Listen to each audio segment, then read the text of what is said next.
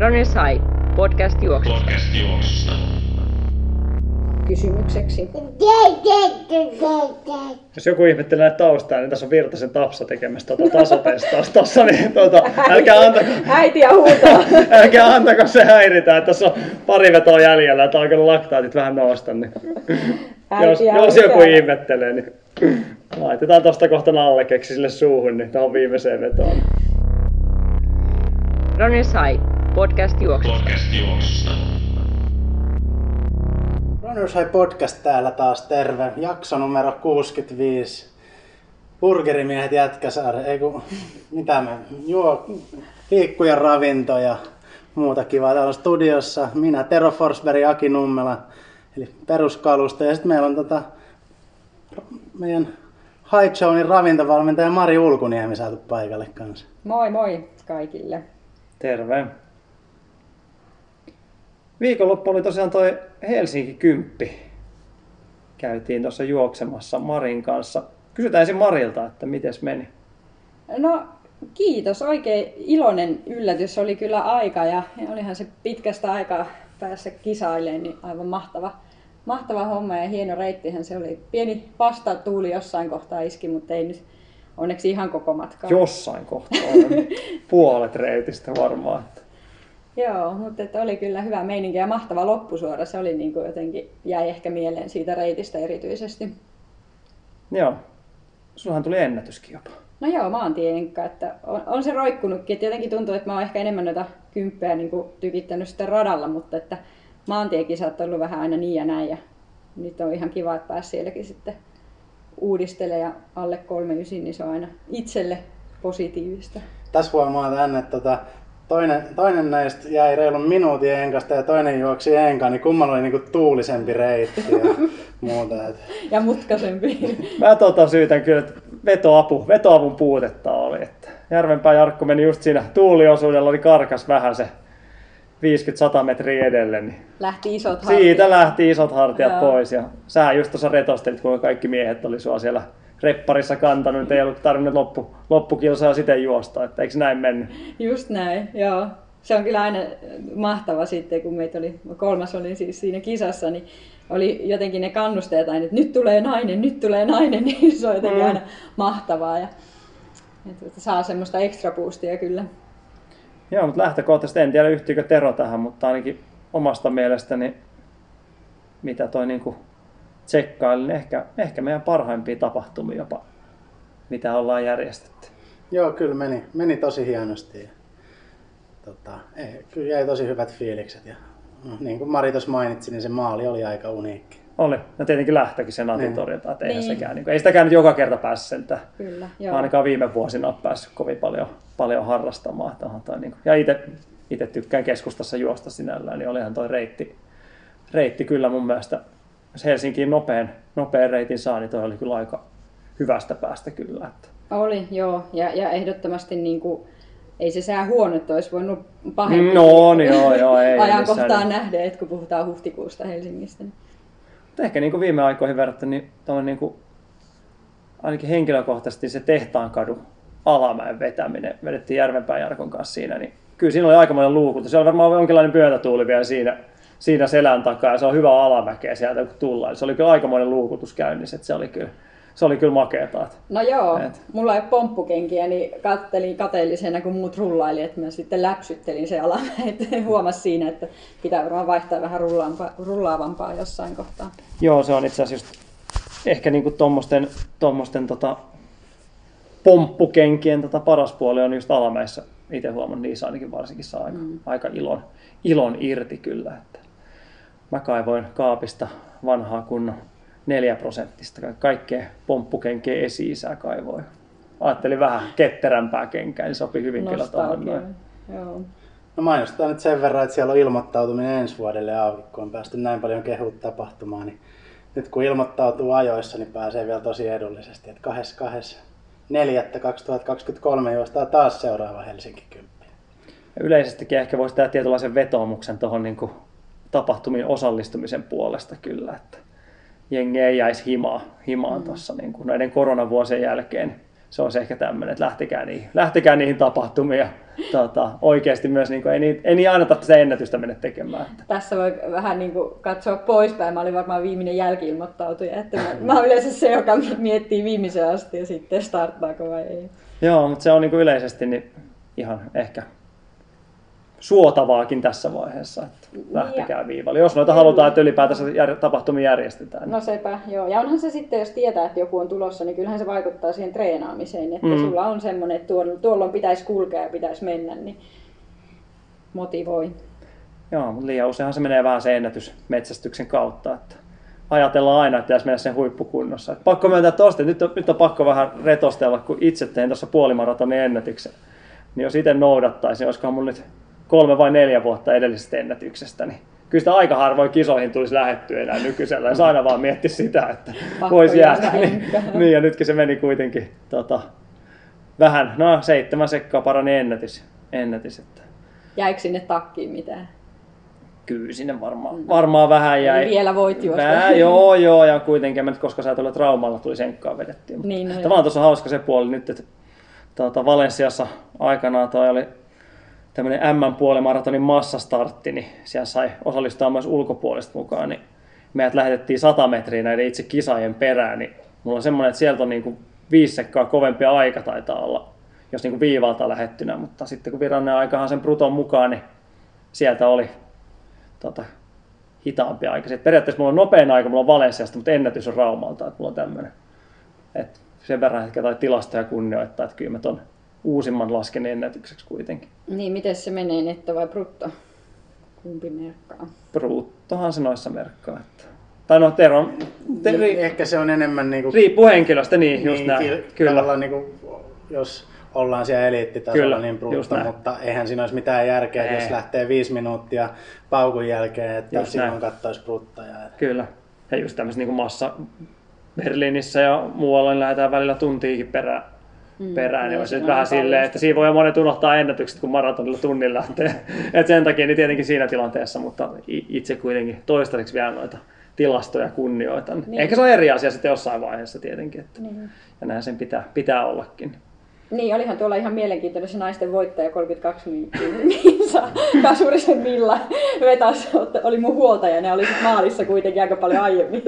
Jotain tapahtui. Millalle terveisiä, joo. Tosiaan heitettiin tosta vielä läppää, että kun se oli numero, numero haettuna, että se voisi niinku lähtöviivalla käydä sen vilauttaa ja sitten kävelisi maalia ja vilauttaisi maalissa. Mutta näköjään toteutti myös sen. Että, et... Jotenkin se Millan tota, chippi on pyörinyt siellä maalialueella, koska kuuluttaja Nylundin Tamppa kuulutti Millan maaliin varmaan 4-5 kertaa se tapahtuma aikana. Ihan sieltä 32 minuuttia eka ja pitkälle toista tuntia vikan kerran. Jotenkin se on siellä maaliviivan tuntumassa ollut. Joo, se, se on vahva comeback. Että Siinä, joo, mulla tipahti kolmas ja siitä lähti. Että... No joo, mutta olihan me varmaan jotain asiaakin tänään, ettei me ihan vaan tota vanhoja muisteluksi. Niin, niin, ei me juoksu, liiaksi juoksupuheeksi. Eli ravintoa, sitä ollaan pyydetty meiltä varmaan 65 jakson verran, että saataisiin paneutua enemmän. Että ollaan mennyt varmaan ravinnosta jotain. Ei paineita, mutta, mutta 65. Niin, makkara ja, makkara ja olutpuheita ja Mac, McDonaldsista varmaan puhuttu jonkin verran, mutta tänään voitaisiin ehkä puhua vähän jotain järkevämpääkin siltä osia. Tosiaan Marilla Mari ollaan otettu tänne höysteeksi, koska ei kukaan meidän juoksujuttuja tai noita ravintojuttuja jaksa kuunnella kuitenkaan. Niin, tota, Kerropa vähän, muutama sana, vähän, vähän taustat. No ensin. joo. Vähän tuossa tulikin jo juoksu, juoksutausta niin, juoksutausta pientä. Joo, mulla on semmoinen moninainen tausta, että perustutkinhan on KTM, eli niinkin lähellä ravitsemusta ollaan, mutta tuota johtamisen puolella ja henkilöstöhallinnossa töissä tällä hetkellä aika paljon työhyvinvoinnin kanssa tekemisissä, että siinä mielessä kyllä se ravinto sieltäkin aina tulee, että miten siellä työpäivien aikana pitäisi syödä, että töissä jaksetaan ja työpäivän jälkeenkin mielellään. Mutta sitten mä oon käynyt tuon ravintovalmentajatutkinnon ja hyvinvointivalmentajan. Et ehkä se hyvinvointivalmentaja on nimenomaan siihen kokonaisvaltaiseen hyvinvointiin ja, ja tavallaan niin tuossa työhyvinvoinnissakin itseä kiinnostaa nimenomaan se sekä niin se tietenkin organisaatio, johtaminen ja yritys, mutta myös se itse työntekijä siellä, että mistä kaikesta se yksilön hyvinvointi sitten koostuu. Toki treenaaminen ja juokseminenkin liittyy siihen. Ja tota, sitten mulla on itse asiassa vielä tuo joogaohjaajan tutkinto, että ehkä se henkinen puolikin on kiinnostanut jonkin verran. Että vähän kaikenlaista, sanotaanko näin. Ja mainitaan varmaan, mä saan valmentanut. Kymmenen vuotta. Aika lailla. Meillä alkaa olla Mahtavaa. kymmenenvuotisjuhlat tässä. Ja sekin pitää mainita siellä. Se ennen kaikkea pitää niin, mainita. se ennen kaikkea. Joo, ja salibändi taustallahan mä lähdin siihen, että mä olin telakalla. Joo. Niin pit, mä mietin, että alanko mä niinku Helsingissä asuin, niin, niin, niin tota, harrastaan aikuisiellä telinevoimistelua, mikä on mun alkuperäinen laji, vai sitten otanko juoksuvalmennuksen ja valmennan itseni salibändikentille takaisin kuntoon. Ja otin sitten ajattelin, että mä varmaan telon siinä telinevoimistelussa itseni lopullisesti. Mm. Vammauduin siitäkin aikoinaan ja lopetin, niin otin sitten juoksuvalmennuksen ja High oli ensimmäinen, mikä tuli, tulin ja siitä sitten nappasin kuuden kuukauden ohjelma. Että vähän on venähtänyt ohjelma pitkäksi, että se Excel siellä rullaa Oh, edelleenkin. kyllä sieltä, sieltä taas voidaan itse asiassa siihenkin kyllä palata ihan tämän ravinnon osalta, mutta ihan tämän muutenkin, muutenkin kyllä. Mutta joo, että maraton kouluun johonkin semmoiseen sä, sä tulit kyllä silloin aikana. Joo, aikanaan. taisin olla Marakupissa ja Joo. ihailin eliittitreenaajia siinä kohtaa, että musta tuntui, että se eliittiryhmä oli niinku aivan semmoinen, että ei ikinä pääse tonne, tonne mutta että oli mahtavaa, kun pääsi tekoihin eliittiryhmän treeneihin. Ja, ja tuota, ihan hyviäkin kisoja ollaan tehty, että onhan se ollut silleen Välillä on jopa, myönnän kyllä, että miettinyt, että pitäisikö valmentaja vaihtaa, mutta kyllä niin kuin aina mä palaan siihen, että tämä tuntee tämä kaveri, mutta ehkä jollain tasolla, niin, niin kyllä se, sitä sitten kuitenkin Akin kanssa on ollut niin hyvää tehdä yhteistyötä. No mutta jos miettii kuitenkin, että kymmenen vuotta, nyt tuli kympi, kympi ennätys, on se radalla vähän kovempaa tosi, mutta kyllä eiköhän sekin nyt tolla vireellä mene, mutta mä katsoin joskus niitä sun ensimmäisiä tai Central Park niin itse, kyllä se oli yli 50 minuuttia varmaan, tai siinä 50 minuutin kulmilla. Se oli ehkä jotain 55 joo, joo, sitä, ollut. joo siinä, että siitä nyt jokunen minuutti on lähtenyt, No lähtenyt joo, pois. ja on tullut sinänsä järkevyyttä siihen, että myönnän kyllä, että varmaan siinä kohtaa treenasin ihan liikaa. Että sitten Mm. kun sai ekat juoksuohjelmat, mähän kysyin, että miksei me treenata yhtään, niin että missä ne treenit on. Että kantapään kautta opittu jotain sitten matkan varrella. Joo, mutta toihan pätee tietenkin varmaan myös osittain tuohon ravinto, ravintopuoleen tietenkin, mutta siinä nyt ei ole hirveästi tarvinnut.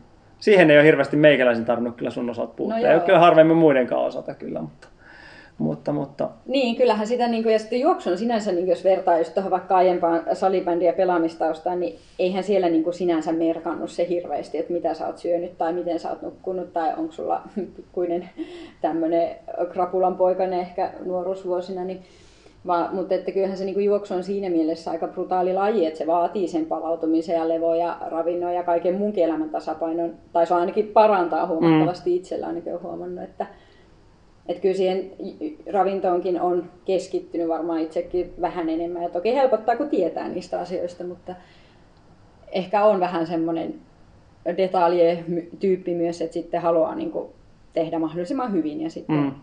Miten syöt arkena ja mikä sun, sulle sopii ja mikä ei sovi. Ja ravintovalmentajan ehkä myös vähän kokeiluasioita, että se on sitä aina helpompi valmentaa. Että mm, mutta näinhän se on, että kokeilee itselle juttuja, niin niitä voi sitten testata, että mitkä toimii, niin, Niin. toimii myös jollain. Vaikka toki Jollain aika paljon valmennuksissa kyllä ihan niin kuin tutkittuun tietoon Mm, tietenkin, kyllä, tietenkin, joo. pohjataan, että siitä aina lähdetään. Tuolla voisi itse asiassa lähteä vähän liikenteeseenkin, että mitäs jos tota, no te oottekin itse asiassa, no Teron, Terohan tuossa on täytellytkin päiväkirjoja ja muuta, mutta oikeastaan voisi lähteä sillä, että jos nyt Tero ei olisi ollut tuossa jo Haitsonen piirissä niin vahvasti, niin jos Tero nyt tästä normi kadunpulliaisena perus, perusjuoksijana, niin haluaisi tulla, haluaisi tulla tota sun hoteisiin, niin miten, tota, miten homma yleensä lähtee, minkälaisilla jengi tulee niin kuin mukaan tai miten se, miten se homma, prosessi oikein etenee siitä niin alusta? No joo, yleensähän niin kuin jotenkin tuntuu, että ravintovalmennus tai ravitsemusterapia liitetään siihen painon pudotukseen niin hyvin vahvasti. Ja sekin on yksi osa-alue totta kai.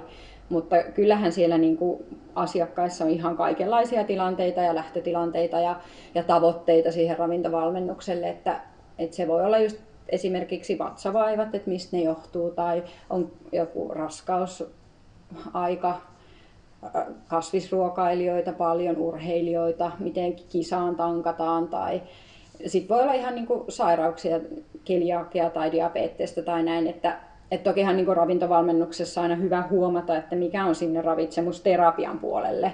Eli en ole ravitsemusterapeutti, vaan nimenomaan valmentaja.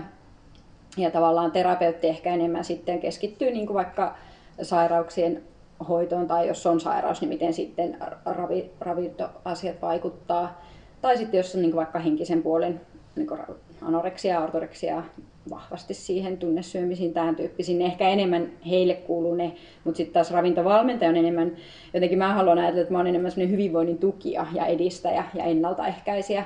Että jotenkin olisi kivempi, että ihmiset hyödyntäisivät nimenomaan ravintovalmennusta enemmän, mm. eikä vasta sitten, kun se on se ongelma jo olemassaan. Mm.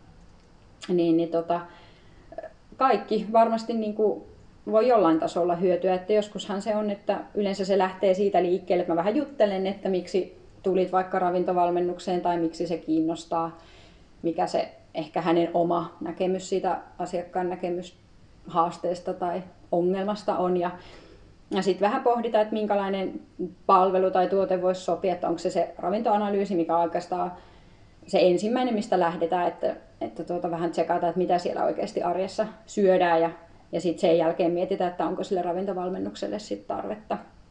Mites tota Tero, kun sä, sä tota, ravintoa vähän tuossa tai omia kuvia laitteli tänne Instagramiin, en tiedä, mm. analysoitko sitä sen enempää, niin mikä toi sun, niin kuin, oliko sulla joku tarve tähän? Tero tai, pakotettiin. Tero pakotettiin tietenkin. Lähinnä oli varmaan Pakko, mutta mikä semmoinen, niin kuin, jos sä nyt miettisit sen, mikä sun oma tarve olisi tämmöiselle?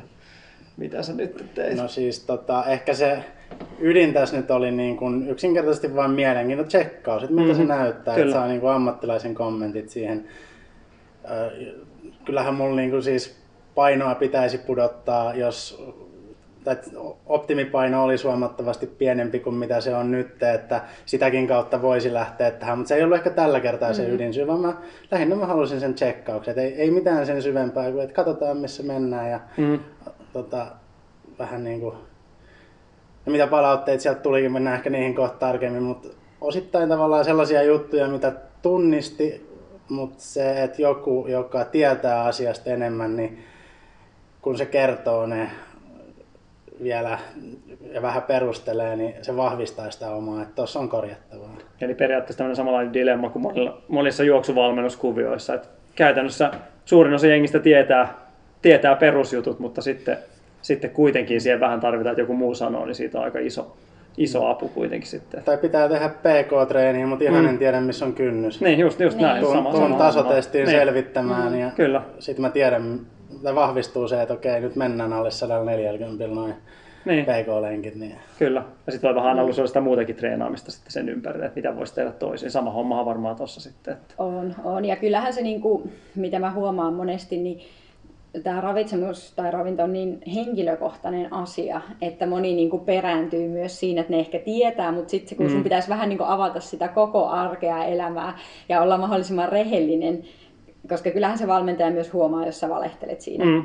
tai ainakin isoissa määrin. Nyt jos Kyllä. sieltä joku yksi rahka puuttuu, niin se nyt ei sinänsä vielä näy, mutta se, että jos se niin kuin, ei ihan kohtaa se, että mitä syödään ja sitten miltä niin kuin, henkilö näyttää tai muu, muut tämmöiset todisteet siihen, niin niin se on ehkä monelle se kynnys kuitenkin, mm. että se palautteen saaminen voi olla vähän niin kuin jopa semmoinen raaka tuomio, että uskaltaako sitten lähteä siihen.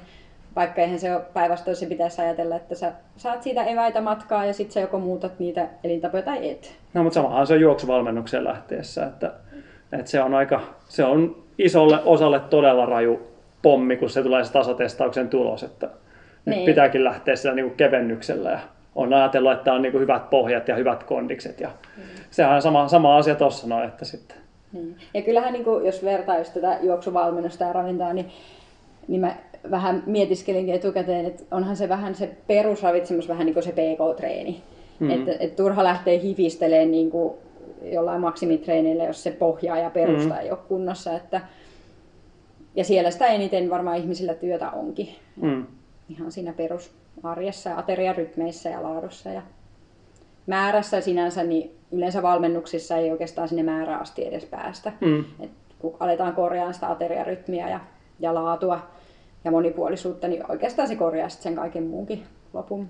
Tuo oli hyvä, mainitsit siitä, että jengi, jengi mahdollisesti saattaa jotain kusettaa noissa, taas tätä, lähdetään tätä analyysiä tekemään. Se ainakin, muualle. se, se ainakin niin itseltä tulee kyllä helposti mieleen, kun joku päästään, niin kuin, se on kuitenkin aika intiimi asia monille, että päästään niin ravintoa, ravintoa tsekkailemaan. Niin kyllä se niin kuin helposti alkaa, niin kuin, kyllä mä katsoin, että siellä Terollakin jotain vihanneksia siellä lautasella oli, mitä, ei, mitä en ole kyllä koskaan sillä nähnyt. Että, että, että, että, niin kuin, Joo, ja Akihan ei koskaan palauttanut ei, mä, voin, mä, mä lupasin, että mä voin tästä ottaa se projekti, että tässä välissä, niin ennen seuraavaa tai sitä seuraavaa jaksoa, niin tota, pistän, pistän sitten seuraava tota, vähän analyysiä omat tekemisestä, niin päästään paremmin seuraamaan.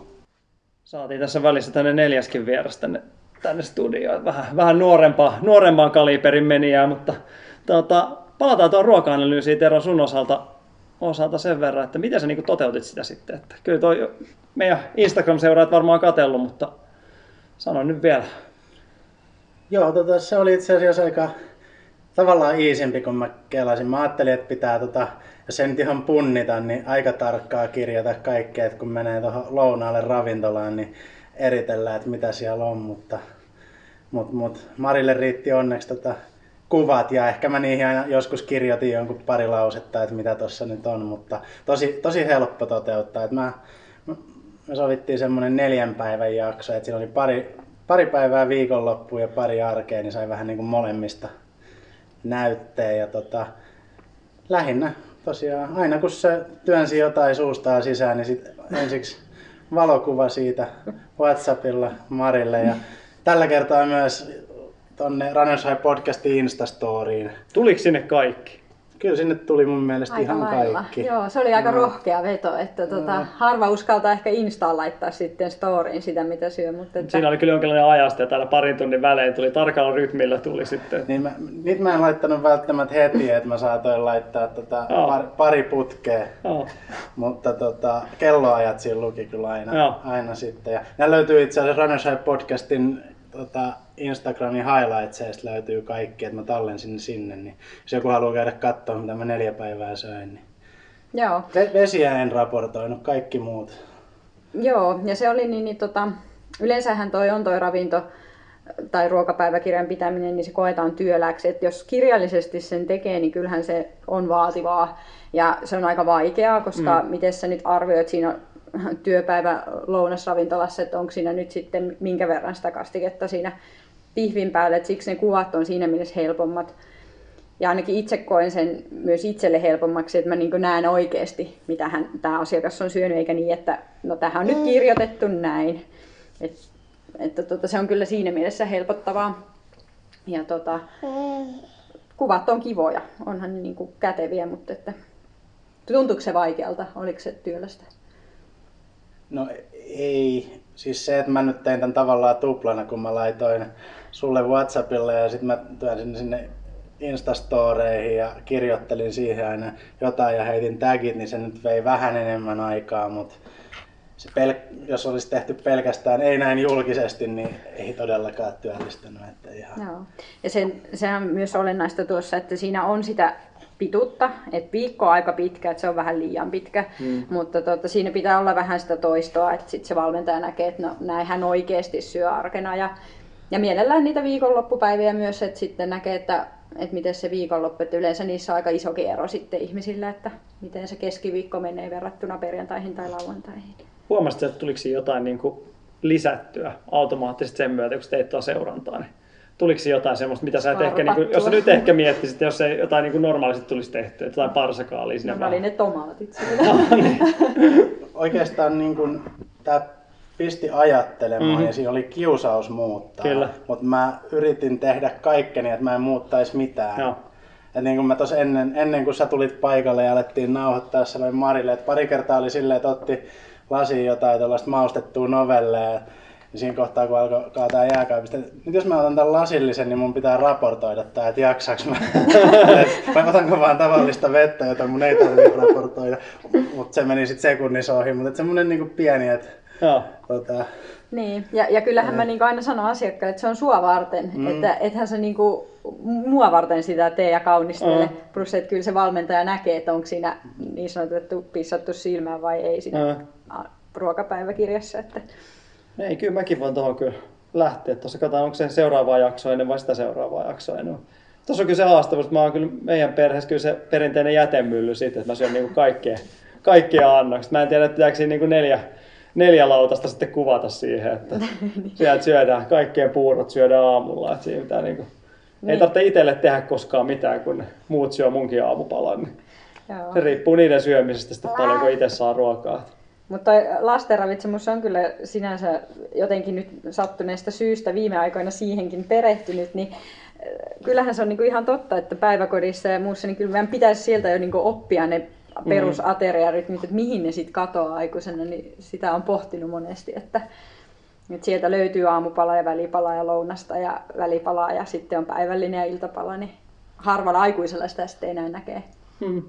Itse asiassa voitaisiin mennä vähän tuohon Tero settiin vähän syvällisemmin vielä, että miten tota, ja ylipäätänsä noihin perusteisiin, että mitä, mitä siellä niin oli semmoista. Kyllä mä kuvien perusteella mun mielestä näytti ihan niin lähtökohtaisesti hyvinkin mallikkaalta, että mitä vähän, vähän selaili, että, että, että ruokaa tuli syötyä joka päivä ja mitäs muuta sieltä löytyi. Mites Tero itse, tuliko siinä palautteessa sulle jotain yllättävää tai vai oliko se kaikki, että no kyllä mä oikeastaan tiesinkin? No ei mitään niin kuin varsinaisesti yllättävää. Et, ää, ei, ei, ei silleen, että et, en odottanut todellakaan kuulevani tällaista. Ei, et ehkä jotain, jotain pointteja, että tota, en ollut varsinaisesti ajatellut koko asiaa. asiaa että, tota, ää, no esimerkiksi D-vitamiini oli semmoinen, että Heti tuli kommentti. niin tulikin jo. D-vitamiini, sä tiedät D-vitamiini. niin tota, en ollut niin kuin ajatellut, että sitä voisi tulla liian vähän, mutta ei, ei nyt silleen varsinaisesti yllätä, kun ajattelee asiaa.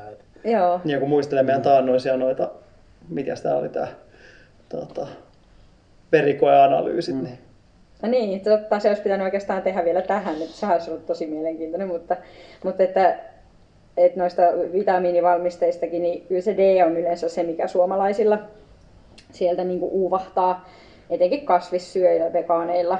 Ja sitten äh, tietenkin, jos on vegaani, niin se B12 on myös mitä kannattaa purkista ottaa, mutta että ehkä jos pitäisi sanoa, että mikä kaikilla on, niin se on se D. Ja. Että se varmaan tämä meidän lokaatiokin vaikuttaa osittain. Varmaan koronan myötä, kun sitä aika paljon toitettiin silloin alkuun, niin vaikka jengi alkoi vähän sitä vedellä enemmän. Että mm, kyllä. Voisi kuvitella, että kai se nyt on sitten unohtunut mm. jo. Mutta niin kuin Terokin tämmöinen iloinen sekasyöjä on, niin eihän sille sitten oikeastaan muulle tullut sitä tarvetta, että kaikki sai ravinnosta, mitä tarvi. Vitamiinit, kivenäis- ja hivenaineet. Puhuttiin tuosta ateriarytmistä ja muusta, niin oliko siellä, mikä niin kuin lähtökohtaisesti ylipäätänsä, tietenkin Teron tilanteessa, miten se ateriarytmi rullasi, mutta miten se, niin kuin, minkälainen sen pitäisi olla, että jos miettii tuommoista tota, harrastajajuoksijaa tai ihan normi-ihmistäkin, että miten se mm. niinku, me just tuossa puhuttiin... Ja harrastajajuoksijat eivät ole normi No ei ne kyllä yleensä on, kyllä jollain tavalla spesiaaleja aina on, mutta tota, tuli, puhuttiin tuossa niinku ennakkoon vähän, että onko se sitä sitten, että se ateria pitäisi olla, että parin tunnin välein ollaan tuolla niinku, tota, purkkeja, purkkeja mikrottelemassa koko ajan vai onko siinä niinku jotain muuta, muuta sitten, vai onko se olennaista se, että vaan niinku tietty rytmiä tulee, tulee syötyä vai mikä siinä niinku on se No joo, sitähän voi taas niin lähteä siitä liikkeelle, että lähteekö niin teoreettisesti katsoa vai yksilöllisesti. Et, et kyllähän se niin teoreettisesti, jos miettii, niin kehot käyttää neljä tuntia aterian jälkeen aterian aikaisia kaloreita energialähteenä ja sitten mennään niin varastoille.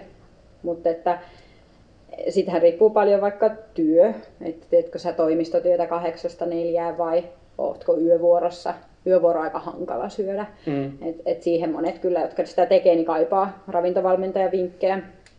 Ja tota, mutta sitten jos mietitään, että siihen lisätään se treenikomponentti, niin jos vaikka miettii ihan semmoista teron rytmiä päivässä, että se on se kahdeksasta neljään, niin olisihan se hyvä, että ne kalorit on tankattu hyvissä ajoin ennen sitä treeniä, ettei se treeni mene sit pilalle, että on maha liian täynnä, että hölskyy tai nousee hapot suuhun vatsa vatsalaukusta tai sitten niin, että ei ole syöty tarpeeksi ja sitten ei ole sitä energiaa tehdä laadukkaasti sitä treeniä.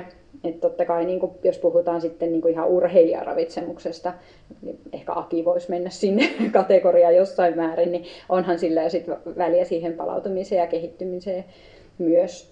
Mutta jos miettii, niin kyllähän niin kuin pääpaino pitäisi olla niin kuin aamiainen, lounas ja päivällinen, että se on se perusrunko. Terolla aamiainen toteutui vapaa-päivinä, mutta sitten kun mentiin sinne arkeen, niin sitten vähän vähän tota notkahti se, että haluatko kertoa, että mi, miksi ei aamupala maistu sit arkipäivinä? Tai oli siellä se pieni juoma? Niin mä, Mikä olut? Mikä pieni juoma? siis toi on, to, tavallaan mä odotin tätä palautetta ja tätä tehdessä, tehdessä että tota, mulla viikonloppuisin tulee syötyä niinku rauhassa ajan kanssa Mm. kunnon aamia, niin, mutta arkisin se on semmoinen helppo, että ottaa jonkun juotavan jogurtin tai juotavan tommonen, mitä näin elovenan kaurajuoma, välipalajuomat, joku tämmönen. Ei, jotenkin sitä vaan, mulla on silleen, että kun mä herään, niin mä haluan lähteä. Niin, Mä en jaksa maleksia kotona, niin sit vetää sellaisen nopea jonkun Eli aika on tässä nyt se syy tavallaan, että et, No ta- tavallaan aika, mutta eihän mulla oikeasti olisi kiire. Mä niinku itse luotu Mitä kiire. tekee sen kiireen, että ei tarvitse syödä aamupalaa? Oliko tää se niinku? joo, joo, mutta sinänsähän sillä onhan se parempi kuin ei mitään se Mm. juotavakin, että, että go for it, jos se on niinku se sun valinta. Mutta sitten taas ehkä tullaan siihen, että onko se nälkä liian iso lounaalla. Ja vaikka se lounas vielä jaksettaisiin syödä pienesti, niin onko se sitten todella iso se nälkä silloin illasta, niin se on se kysymys. Ja sitten taas se, että onhan niinku yöaikainen paastotaamia, sen tehtävähän on se rikkoa. Mm. Et siellä on kuitenkin jonkin verran niin kortisolitasot koholla ja vähän semmoista pientä stressiefektiä ehkä kehossa, niin, niin sehän on se tarkoitus, että vähän niin saataisiin konetta käyntiin. Tuo taitaa olla aika yleinen ilmiö kyllä, että jengi skippaa aamupalaa joo, tai vetää on, se todella. on tosi, Joo. joo. Sen mä voin sanoa, että se on kyllä niinku itselle, se on niinku niin, niin rutiini, tavallaan se tietty kaava, mitä aina noudattaa siinä. Ja en mä pystyisi, niinku, mulla kyllä iskee aika nopeasti se takaisin, jos se aamupalaa, aamupalaa tuu vedettyä. Että se on Mm. kyllä semmoinen, että siitä, siitä niinku, en kyllä kovin helpolla luovu, vaikka olisi minkälainen lä- lähtö. Sitten me, sitten tota, sit me jotenkin se hoidaan kuitenkin Niin, vaikka illalla kondikseen. Muuten saattaa olla vähän mitä sattuu välillä, mutta kyllä se aamupala noudattaa sitä aina niin kuin hyvin peruskaavaa. Että se on kyllä. Ja rutiineistahan siinä on kyse On, sitähän se paljon että, on, niin, että kyllä. että tässä ollaan ravintovalmennuksessakin, Mm. että lähdetään muuttaa jotain, niin muutetaan niitä rutiineja siellä arjessa. Mutta eikö se monesti vähän just tuommoisen niin kuin työelämän, työelämän, normityöelämässä, tietenkin nyt taas etä, etätyöt ehkä osana muuttanut vielä sitä, mutta eikö se monesti ole mennyt vähän silleen, että jengi skippailee aamupalaa ja sitten lounalla saattaa tulla just tämmöinen joku buffetti, että siinä vedetään tosi paljon tankataan kamaa ja sitten vähän niin kuin naftisti illalla vai miten tämä niin kuin... No, kyllä se melkein jopa niin, että se lounaskin skipataan etätöissä. Että se on aika Niin, etätö- hur- joo, se on joo. hurjaa, niin kuin mikä on koronan myötä, että ei ehdi, Niin. että ei ollut mitään. Se on mennyt en- niin kuin huonompaan suuntaan Joo, en jaksa tehdä kotona ruokaa. Että, Mm. et jotenkin tuntuu, että työpaikalla vielä se on semmoinen toimistoilla ollut rutiini, että lähdetään sinne lounaalle yhdessä. Mutta sitten kun ollaan menty etätyömoodiin, niin sitten ei, Mm. ei välttämättä niin kuin olekaan sitä lounasta siellä. Ja sittenhän se kostautuu siellä myöhempänä Mm. päivällä se syöminen. Toki on yksilöllisyyttä, että olen nähnyt myös ruokavalioita, missä henkilö syö kaksi erittäin isoa ateriaa Mm. päivässä ja hän menee sillä ihan hyvin. Joo, on urheilija porskuttaa, että et eihän ne ole niinku kiveen hakattuja juttuja. Ja tota, joo, mutta että, että sit jos miettii sitä aamiaista, niin voihan siinäkin kokeilla vaikka niin, että tekisi illalla jonkun leivän valmiiksi mukaan Mm, ja mm. nappaa sitten toimistolla, että pääsee matkaan heti kun herää, mutta että sitten se tulisikin myöhemmin. Mm-hmm. Ja ainakin itse olen toimistoaikoina niin, tai tehnyt niin, että kotona ei välttämättä ehdi sen kahvin kun meikkaa ja sitten lähtee ja toimistolla syö sen aamupalan. Mm-hmm. Ja se oli jotenkin kiva hetki ehkä, kun sä samalla kun mailee ja siinä selailet, niin voisit syödä sen aamupalan. Kyllä. Mites muuten sitten toi Tero, kun sitä edettiin, niin miten se homma? No joo, Terollahan oli niinku erittäin hyvää se, että siellä oli se kaksi lämmintä iso ateria, että oli lounas ja päivällinen, eikä niissä ei sinänsä se ateriarytmiväli ollut liian suuri. Et se oli jotenkin positiivista. Mistä puhutaan liian suuresta ateriarytmin välistä? No, no- mikä se on? Niin kuin... Mm. No kyllä periaatteessa varmaan se neljä tuntia on, Okei. on semmoinen, mutta jos se menee kuuteen, niin ei siinä nyt mitään kauhean suurta damage ole tapahtunut. Riippuu tietenkin, että mitä sä sitten päiväaikana teet. Joo. Että jos mä nyt ajattelin, että söisi vaikka yhdeksältä aamupalaa ja, ja tota, seuraavan kerran kolmelta, niin sitten voi miettiä, että onko se kuinka paljon sitä energiaa ja jaksamista ollut siinä Mm. päivän aikana. Tai jos syö lounaan 12 ja sitten vasta seuraavan kerran kuuelta, niin se voi olla vähän liian pitkä.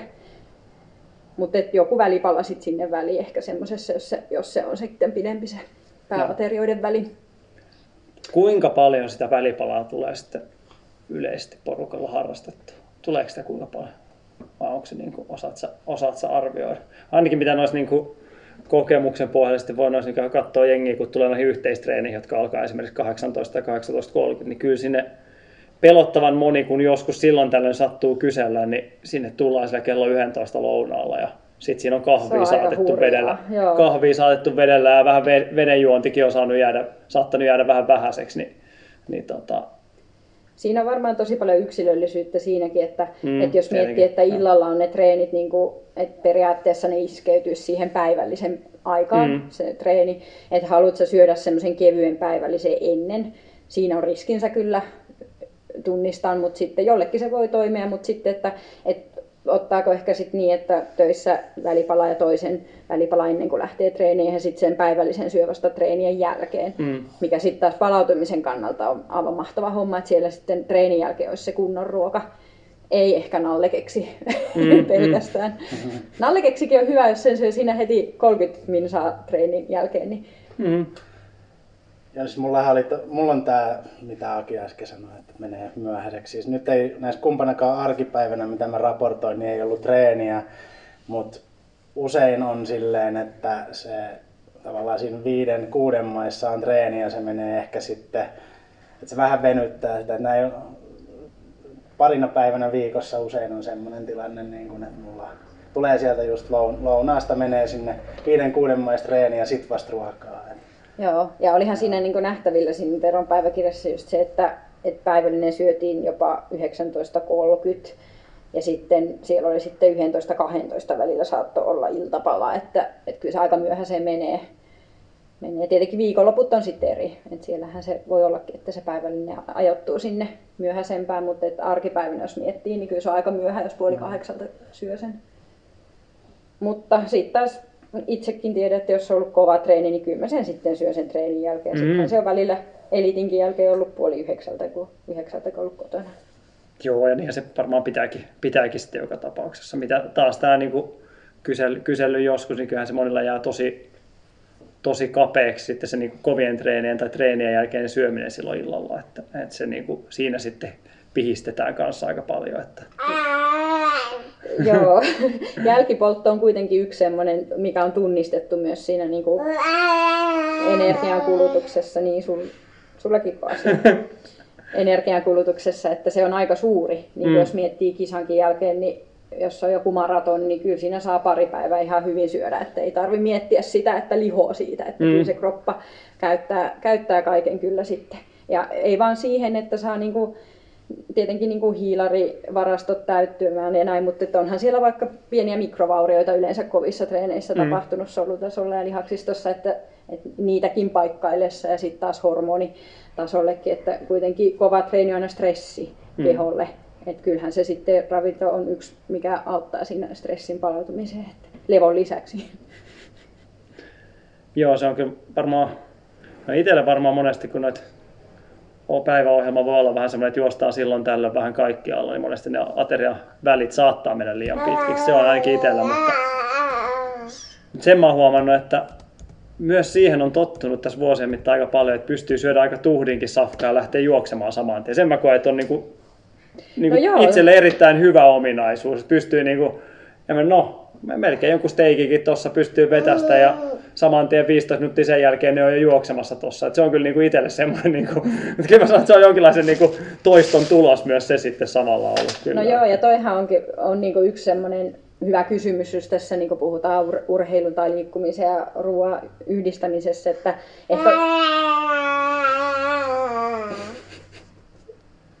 että tavallaan just se, että et, et on niin yksilöllistä, että mihin on tottunut sitten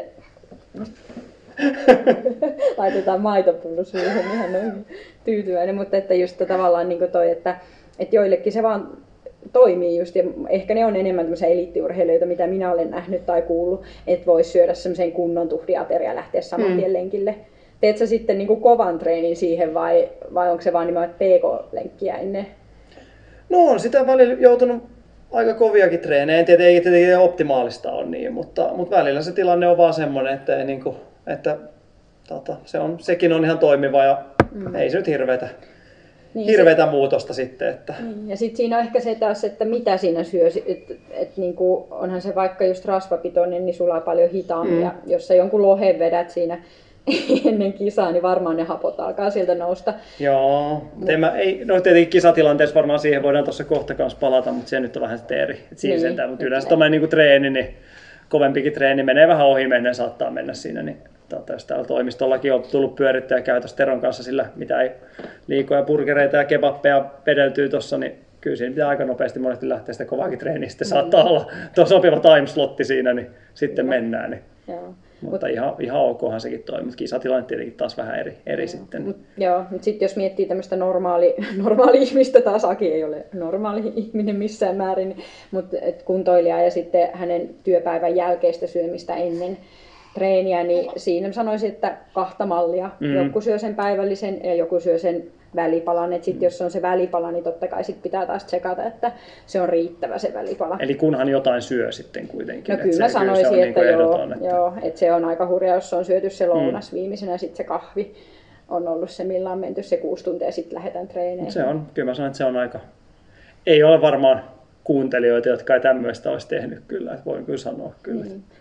Niin, ja sehän on ihmiset, niin kuin kehohan adaptoituu tosi hyvin erilaisiin tiloihin, että olen nähnyt myös niitä juoksijoita, joilla hiilareita ei juurikaan ole. Mm. Et, et ei ne sitä itse huomaa tai tunnista sitä, että voisipa olla parempikin fiilis treenata tai näin. Että et sittenhän sitä voi kokeilla, että jos tunnistaa nyt itsensä siinä, että olen se kuuden tunnin kahvin että no mitä jos jos söisinkin, että vähän niin kuin testailla sitä omassa arjessa, että miten se toimii.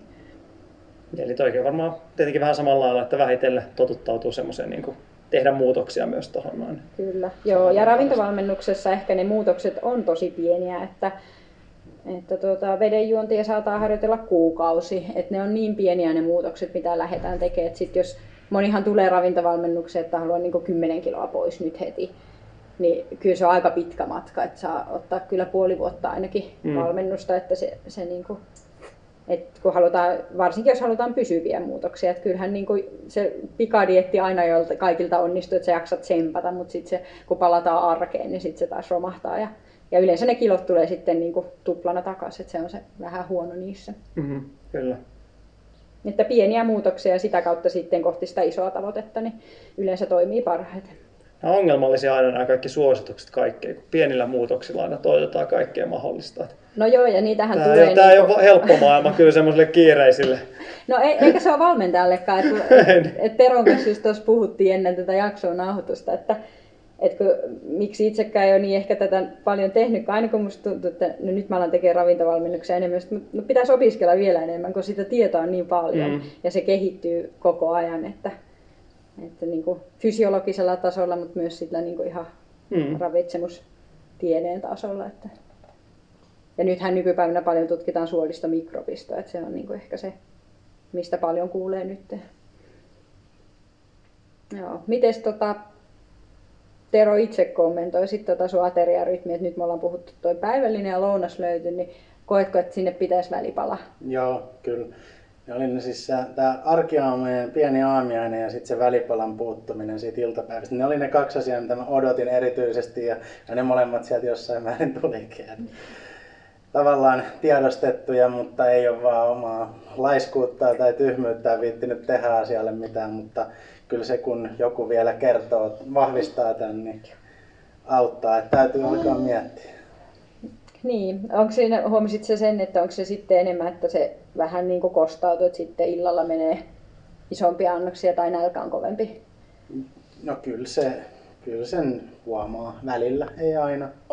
Nälkä, niin nälkä on kovempi tai sitten tota, toinen, mistä huomaa, niin just sen iltatreenin energiataso, että ei ihan Mm. jaksa niin hyvin kuin toivoisi jaksavansa.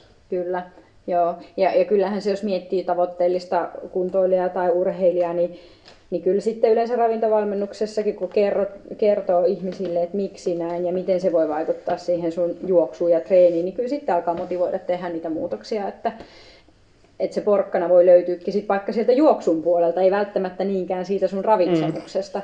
Mm. Et onhan niillä yhteys selkeästi, että miksipä en söisi näin, jos se vaikuttaisi vaikka mun kisaan tai treeniin tai palautumiseen. Niin. Joo, no miten sitten tota, mä mietin itse tota, niin kuin sun rentoutta, että se oli jotenkin positiivista, että, että se, se ei ollut semmoista niin kuin liian tiukalle vedettyä, että, että sulla oli vähän kaikenlaista siellä, niin miten sä itse koet sen, että, että kuinka paljon sä keskityt siihen niin kuin tavallaan mitä sä syöt laatuun tai... En mä tiedä keskityks mä siihen ihan kauheasti. Niin kuin, ai, tietyllä tavalla se jotkut perusteet, että on, olisi lähes aina vähintään jonkinnäköinen sivusalaatti siinä ruoan kanssa ja, ja tota, no se rytmi, että aina ne kaksi lämmintä ruokaa. Ne on ehkä sellaiset, mitä miettii, mutta aika vähän mä siis silleen loppujen mm. lopuksi ajattelen. Joo, sitä ehkä pohdin lähinnä niin kuin valmentajana siinä, että määrähän sulla oli, niin kuin, jos puhuttaisiin tämmöisestä niin kuin, kalorien kyttäämisestä tai niin kuin vaikka siitä painon pudotuksesta, niin kalorien puolestahan siinä ei niin kuin sinänsä menty yli, Joo. että se määrä oli niin kuin kunnossa, mutta se laatu varmaan tulee niin kuin siinä sitten se avaintekijäksi, että mitä sitten syödään niillä kaloreilla, mitä, mitä pitäisi syödä, niin se on ehkä se, millä sitä painoa voisi pudottaa. Joo. Tai ainakin hallita, ettei se vaan nouse liikaa. Joo, varmasti ihan totta. Että No nämä, mulla on tosi paljon syön tällaisia niin vegeproteiinivalmisteita, jotka ehkä niissä on, ne mieltää terveellisiksi vaihtoehdoiksi, mutta on, niin kuin puhuttiin tuossa keskenämme, että esimerkiksi suolaa paljon ja usein, tai monissa niistä ja muuta, että niitäkään ei voi vetää silleen niin kuin ihan mm. ihan tota miettimättä. Tai sanoin no omat joo. ajatukset, mutta et se... No joo, tää, mä jopa vähän yllätyin, että onko Tero vege, kun mm. mä aloin tekemään sitä, että ne liharuot tuli sitten, sitten vähän tuli se yksi kebab Niin, joo, mä olin no, ei joo, ei ihan, että, että tota, en tiedä oliko semmoinen yes-efekti jopa vähän siinä, mutta että, että kyllähän tämä niinku kasvisruokapuumi on nyt niinku, tosi ajankohtainen ja, ja niin kuin sinänsä hyvä, koska sillä on paljon ekologisia vaikutuksia ja, ja niin kuin turhaa me sitä proteiinia ja eläinperäisiäkään liikaa niin tankataan, mutta että, että sitten jos puhutaan tämmöistä niin urheilijankin vaikka kasvisruokavaliosta, niin kyllä siellä pitää olla aika tarkka, että mm-hmm. tota, saadaan kaikkia ja, ja sittenhän se proteiinilaatu on nimenomaan niin siellä se kysymys, mutta että, että monissahan noissa kasvisruokavalmisteissa tai vegetuotteissa on aika paljon suolaa, että se on aika yllättävää miten paljon.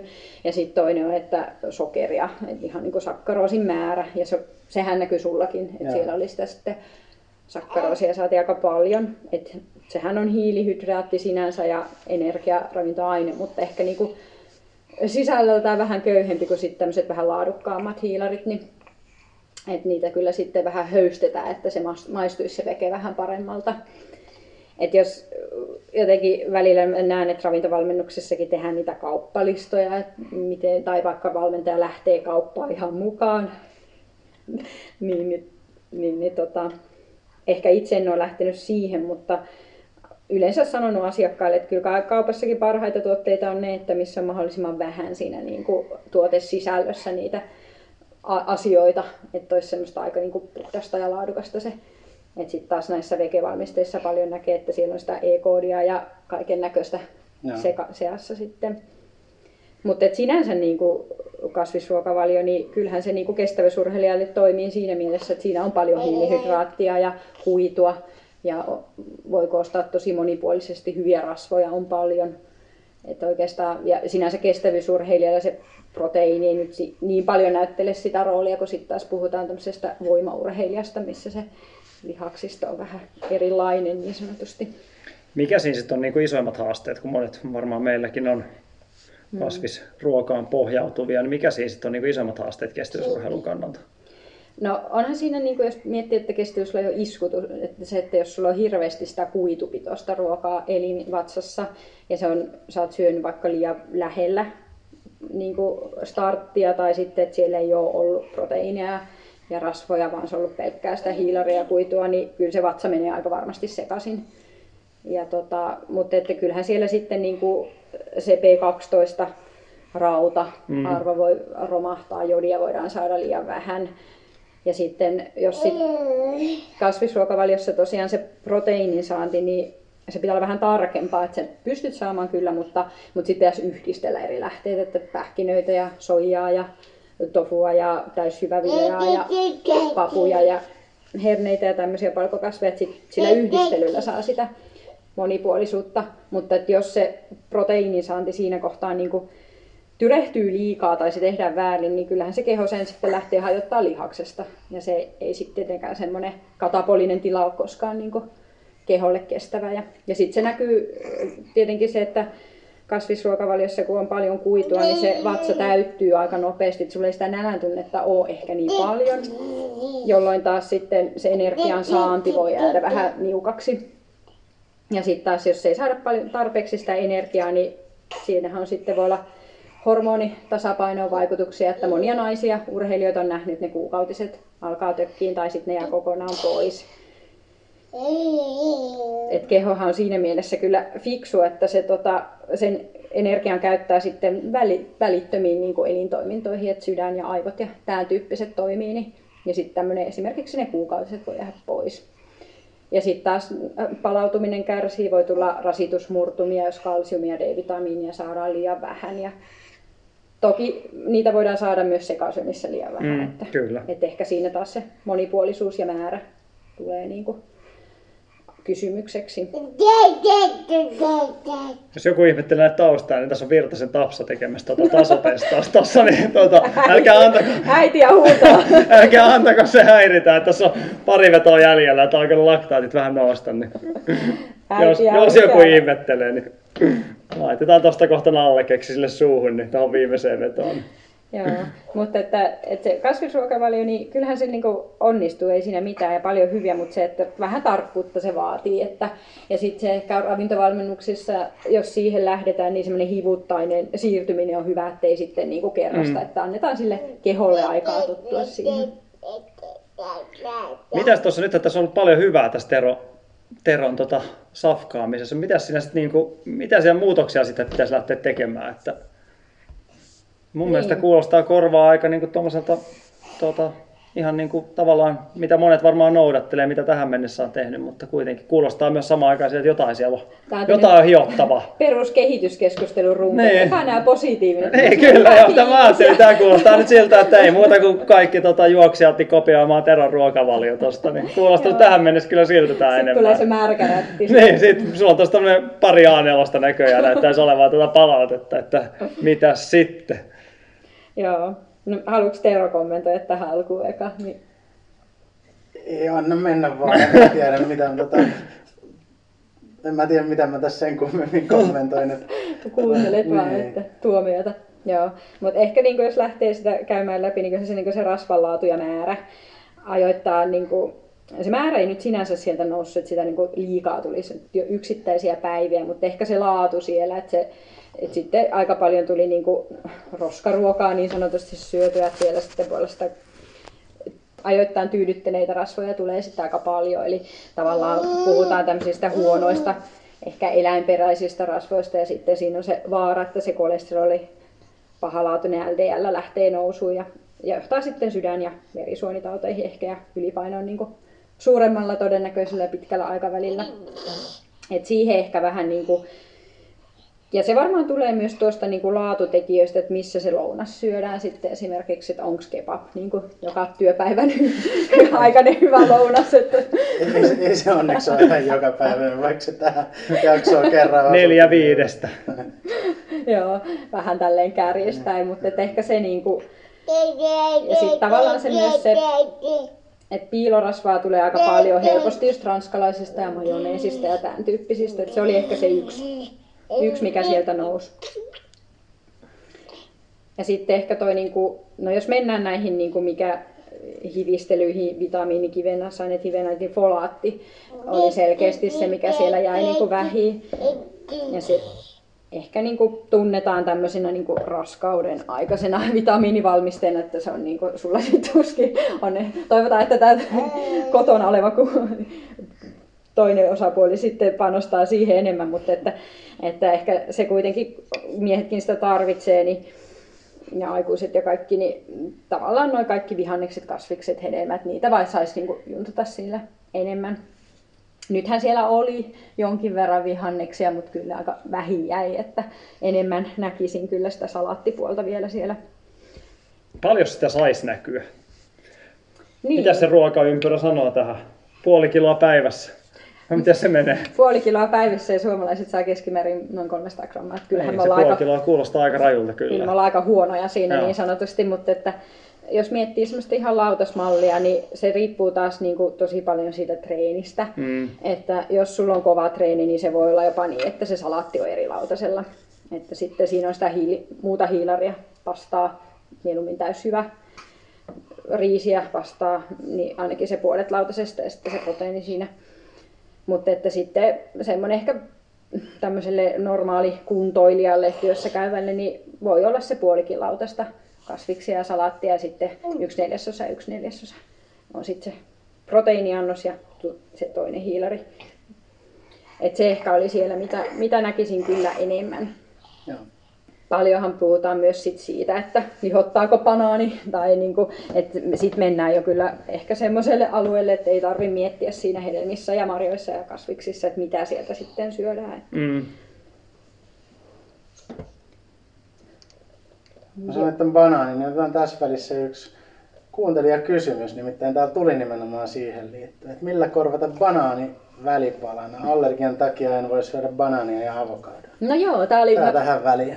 hy- hyvä kysymys sinänsä, että, että tota, muitakin välipaloja onneksi on kuin banaani. Suklaapatukka.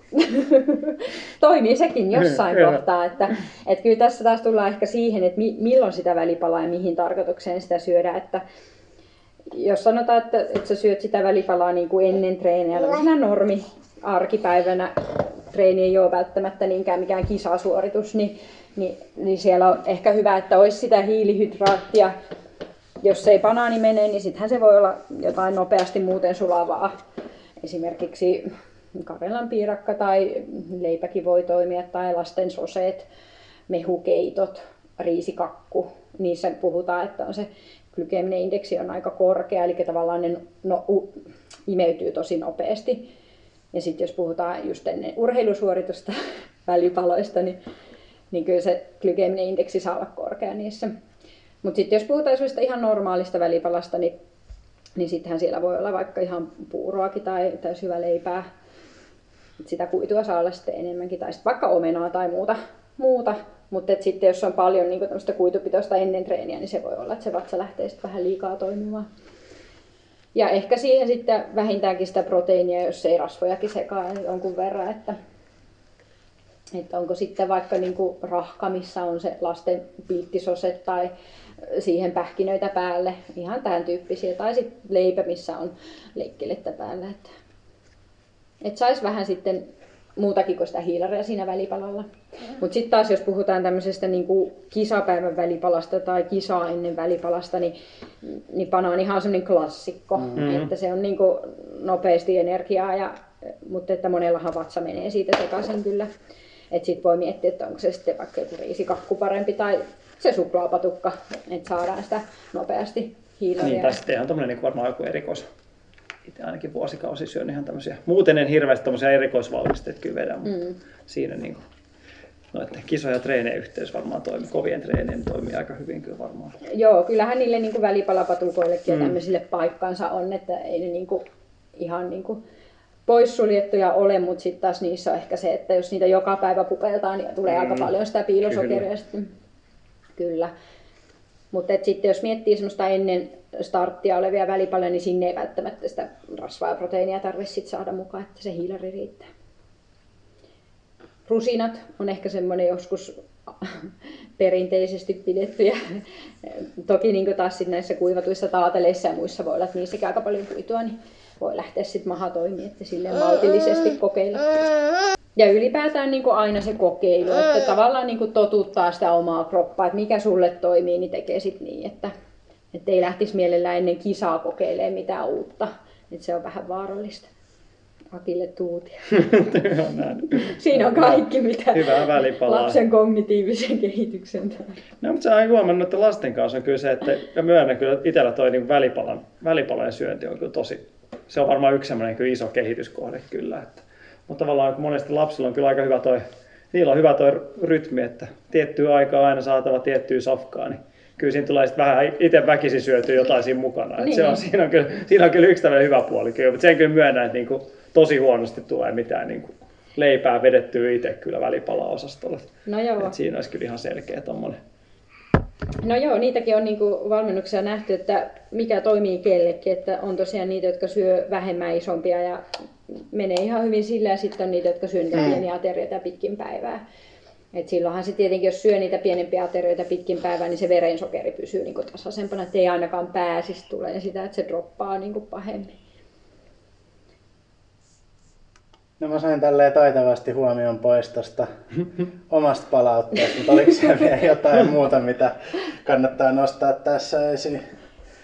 No joo, ehkä toi niinku just to- tähän, itse asiassa liittyy tähän välipalakeskusteluun just toi sakkaroosin määrä, että missä sitä piilosokeria on, että, että sitä tulee yllättävän paljon kyllä ihmisillä vastaan, että ei varmaan edes ajatella, mistä kaikkialla sitä on, että se, siihen kannattaa kyllä kiinnittää huomiota ja ihan varmaan Teorollekin vinkkeinä siihen just siihen hiilariinkin, että vaihtaisi välillä sitä pastaa siihen täyshyvää ja ja just tavallaan tuo niitä kasviksia, hedelmiä ja vihanneksia sinne vaan enemmän. Et niin tylsältä kuin se kuulostaakin. Onko se maustettu jukurtti vai onko se luonnon jukurtti? Onko se normaali mysli vai muromysli? Mehut. Sulla oli aika paljon oli sitä mehua ja juomia, missä on sitä, sitä kaloreita, niin ehkä ne on semmoinen, että voi miettiä, että ihan hampaidenkin kannalta, että Joo. tarviiko niitä sitten. Joo, mutta ehkä niin kuin siihen painonhallintaan palatakseni tuossa Teron ruokavaliossa, niin kyllä mä lähtisin tiputtaa ehkä vähän sitä rasvan määrää ja korvaisin niillä laadukkailla hiilareilla, että se tuo vähän boostia sit siihen kaiken kaikkiaan jaksamiseen, mutta myös niihin treeneihin sitten, että Joo. Ehkä sun, äh, mä en nyt niin tarkkaan ole nähnyt sun treenipäiväkirjaa, mutta veikkaisin, että siellä ei ihan hirveästi välttämättä semmoisia monien tuntien suorituksia tuu, että sit se hiilari on silloin se pää energialähde niissä suorituksissa. Joo, ei tota, niin kuin, sit, jos maratonille treenaa, niin lähempänä sitä mennään silloin tällä kahteen puoleen tuntiin, mutta tota, ei mun normaalisti. Ne pitkät lenkitkin on niin kuin alle kaksi tuntia kuitenkin. Joo.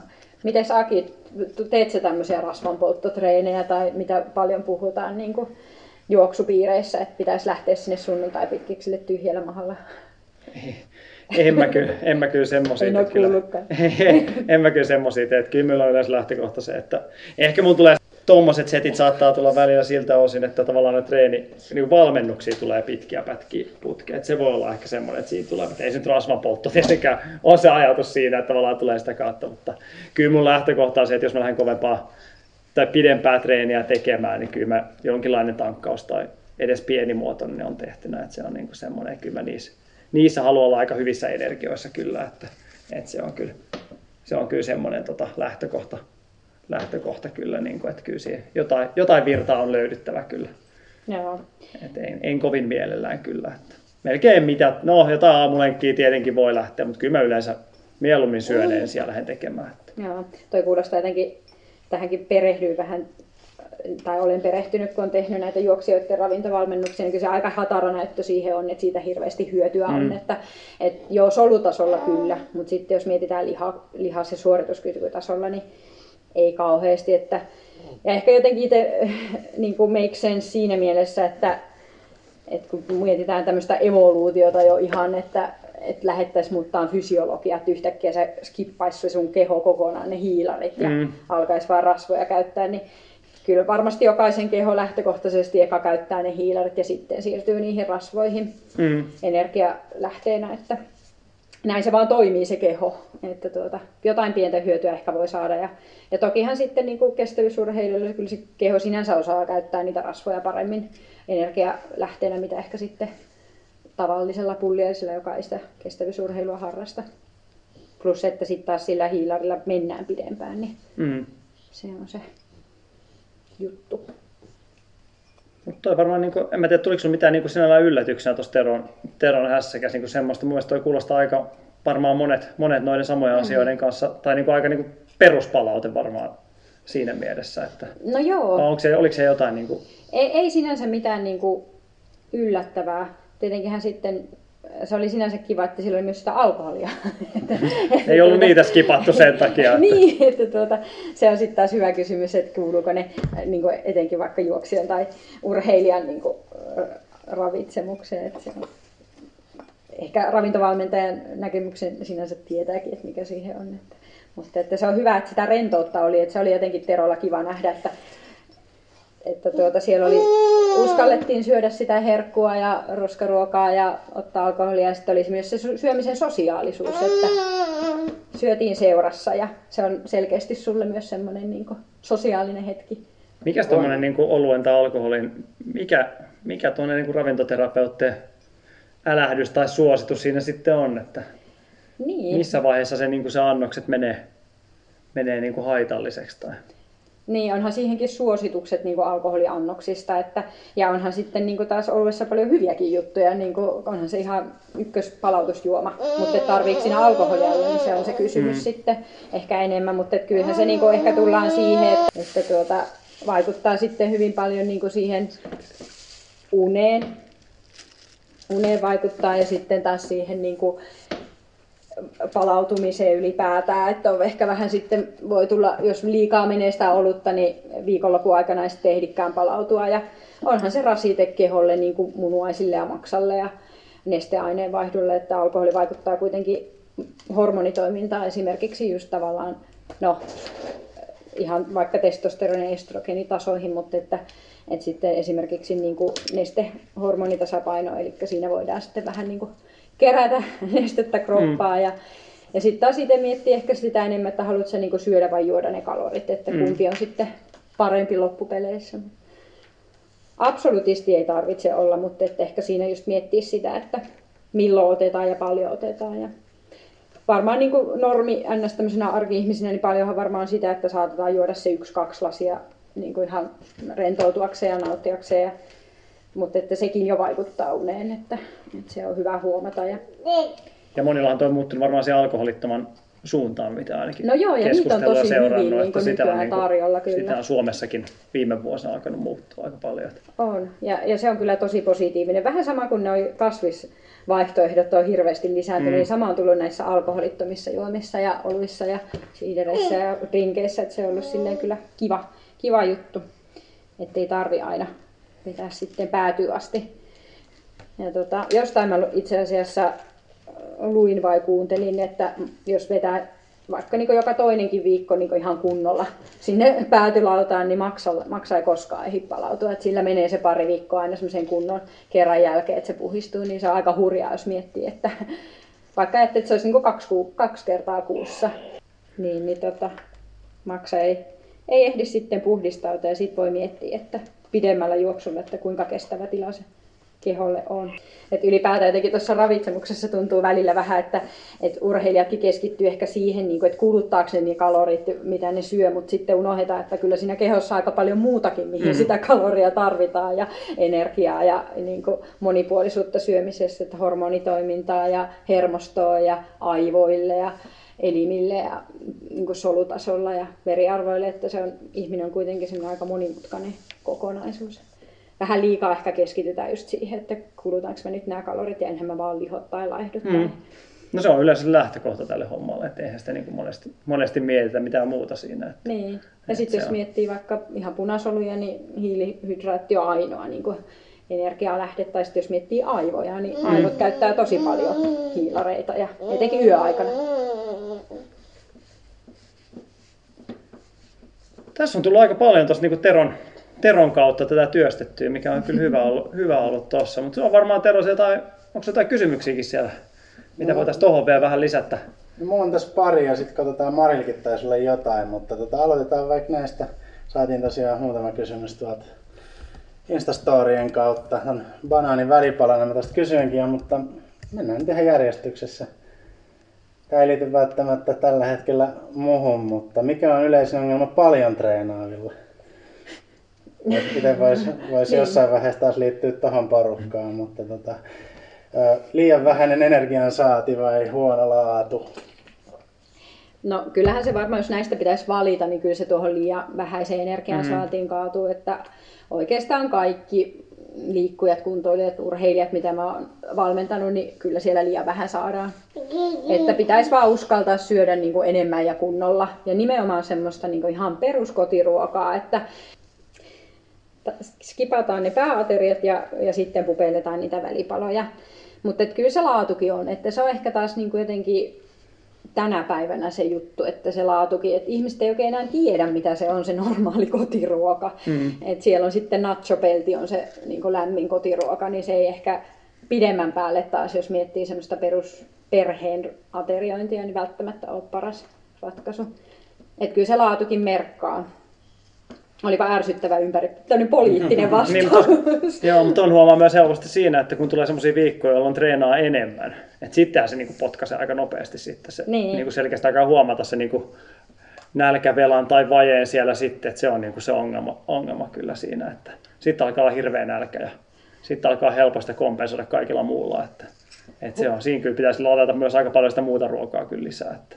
Miten sä tarkoitat kaikilla muulla kompensoida? No, no karkilla, kokiksella, suklaalla, mitä nyt ikinä jokainen voisikaan, kaikkea muuta, mitä niin kuin pitäisi syödä. Että sillähän se oikeasti tähän niin kuin ihan normi, normikaava, mutta siihen sen huomaa varsinkin, että jos tulee niin kuin yhtään enempää treeniä, niin mm. kyllä se alkaa huutaa todella paljon sitä ruokaa kyllä siinä vaiheessa viimeistään. Että. Toisaalta toi on taas hyvä merkki, että se kroppa toimii. Niin, se, joo, se on totta se, kyllä. Että, että, niin, kyllä. Ja silloinhan sitä saakin vetää on. sitä ylimääräistä. Niin, että kyllä. kyllähän niin kuin, just puhutaan tämmöisistä, jos kulutetaan yli 3000 kaloria päivässä, niin mm. niin kyllä siinä pitää jo vetää sit semmoista ekstraa, että kyllä. mehua ja energiajuomia ja, ja sokeria, karkkeja ihan missä muodossa vaan, että saadaan mm. se energiatarve täyttymään. Että semmoisella liian laatutietoisella ruokavaliolla niin saat syödä aika mm. paljon, mm. että saat sitten tarpeeksi energiaa.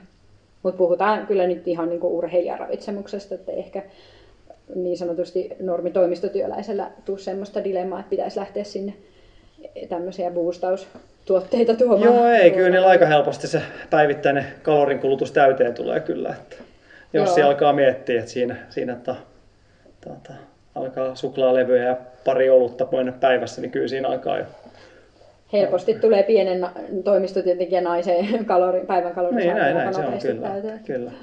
Sitten, sitten samaan aikaan tosiaan, niin kyllä se, kyllä se varmaan se alikulutuskin monilla on iso ongelma, kun vähänkään tulee liikuttua sitten, että se on kyllä. No joo, ja sitten paljon niin kuin on näitä tietenkin sitten, kun ollaan vetty pitkää aikaa liian tiukalla, niin ollaan jo saatu keho sitten aikamoiseen säästöliekkitilaa, että ketositilaa, että että tuota se itse asiassa luin jostain, että jopa 70 prosenttia voi olla pienempi ketoosi niin kuin tilassa se energian kulutus. Että sitten taas se on hirveän vaikea niin kuin ylipäätään arvioida siinä kohtaa valmentan, että paljon pitäisi syödä. Mutta että, että kyllähän se sitten lähdetään purkaan se ketoosi ja siinä kohtaahan se yleensä se paino vähän nousee. Että se on se ehkä semmoinen ikävä puoli siinä, siinä niin kuin säästöliekin kuin poissaamisessa, että hetkellisesti pitää kestää sitä, että paino nousee, mutta sitten se lähtee tasaantumaan, kun se kone lähtee taas käyntiin. Osittain vasta, tai mentiinkin jo seuraavan kysymyksen puolelle, mutta otetaan se silti. Onko mahdollista vähentää painoa ja parantaa kestävyyttä yhtä aikaa, ja jos, niin miten pitäisi syödä? No joo, tämä oli, oli hyvä kysymys. Siis jotenkin tämän, mä voisin varmaan pitää tästä oma jakson ihan kokonaan. Että, mutta ehkä niin jotenkin mulla aina särähtää itsellä tämä vähentää painoa. Että mä aina haastan ihmisiä, että jos he tullaan niin valmennuksiin, että mä haluan viisi kiloa pois, että miksi just se viisi, mihin se perustuu.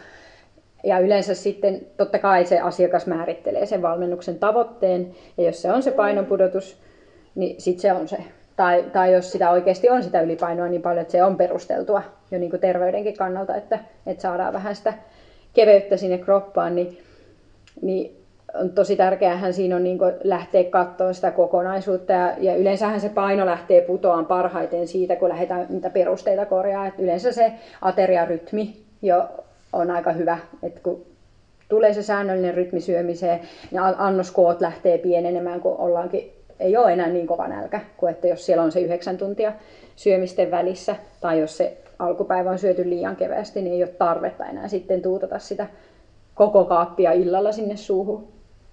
Niin tavallaan kyllä se lähtee jo korjaan tosi paljon. Ja sitten niin kuin just se tavallaan se monipuolisuus ja laatu. Että kyllä sieltä se lähtee se painopudotus vähän niin automaattisesti tulemaan.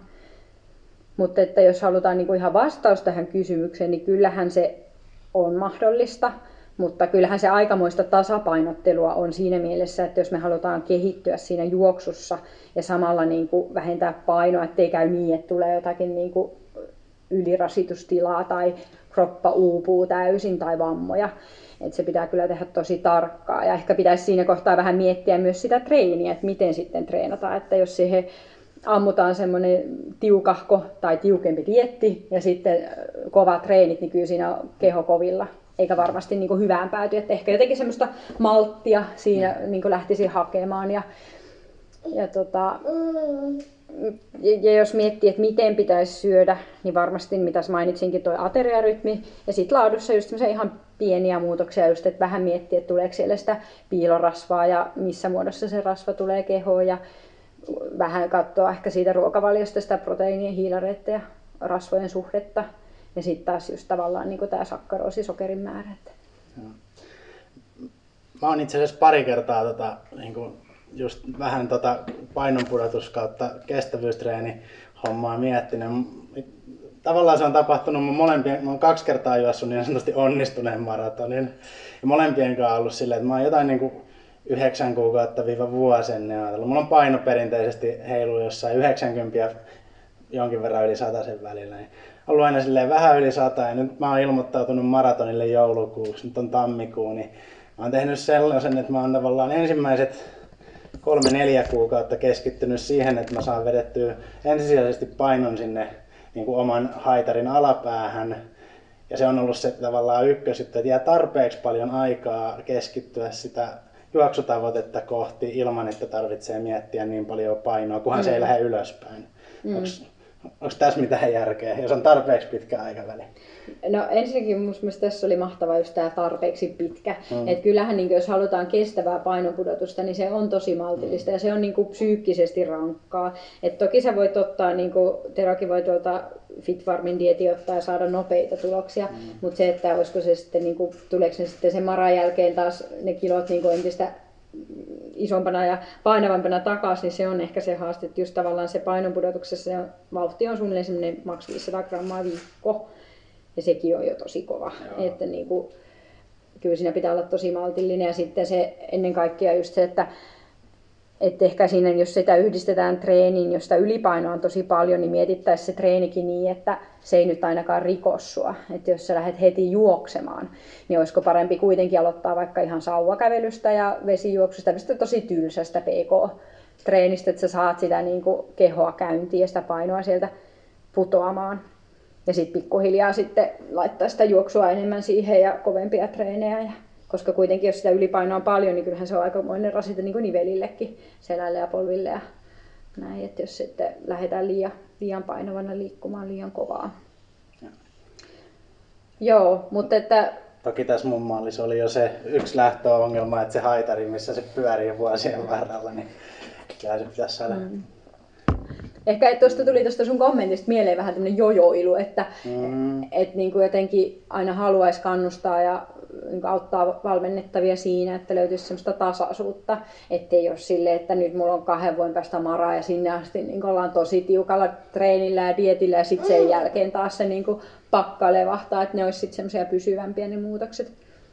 Onko sulla tuossa jo, kun sä oot kymmenisen vuotta nyt juoksussa ollut enemmän mukana tai ehkä kokenut se ehkä jonkinlaiseksi päälajiksi, niin tota, onko sulla semmoisia siinä aikajaksoa, niin oot sä kiinnittänyt omaan tekemiseen ravinnon puolelta jotain huomiota tai oh, oletko joutunut tekemään jotain muutoksia joo. tai onko sulla jotain isompia ongelmia tai vastaavia, onko ollut semmoista?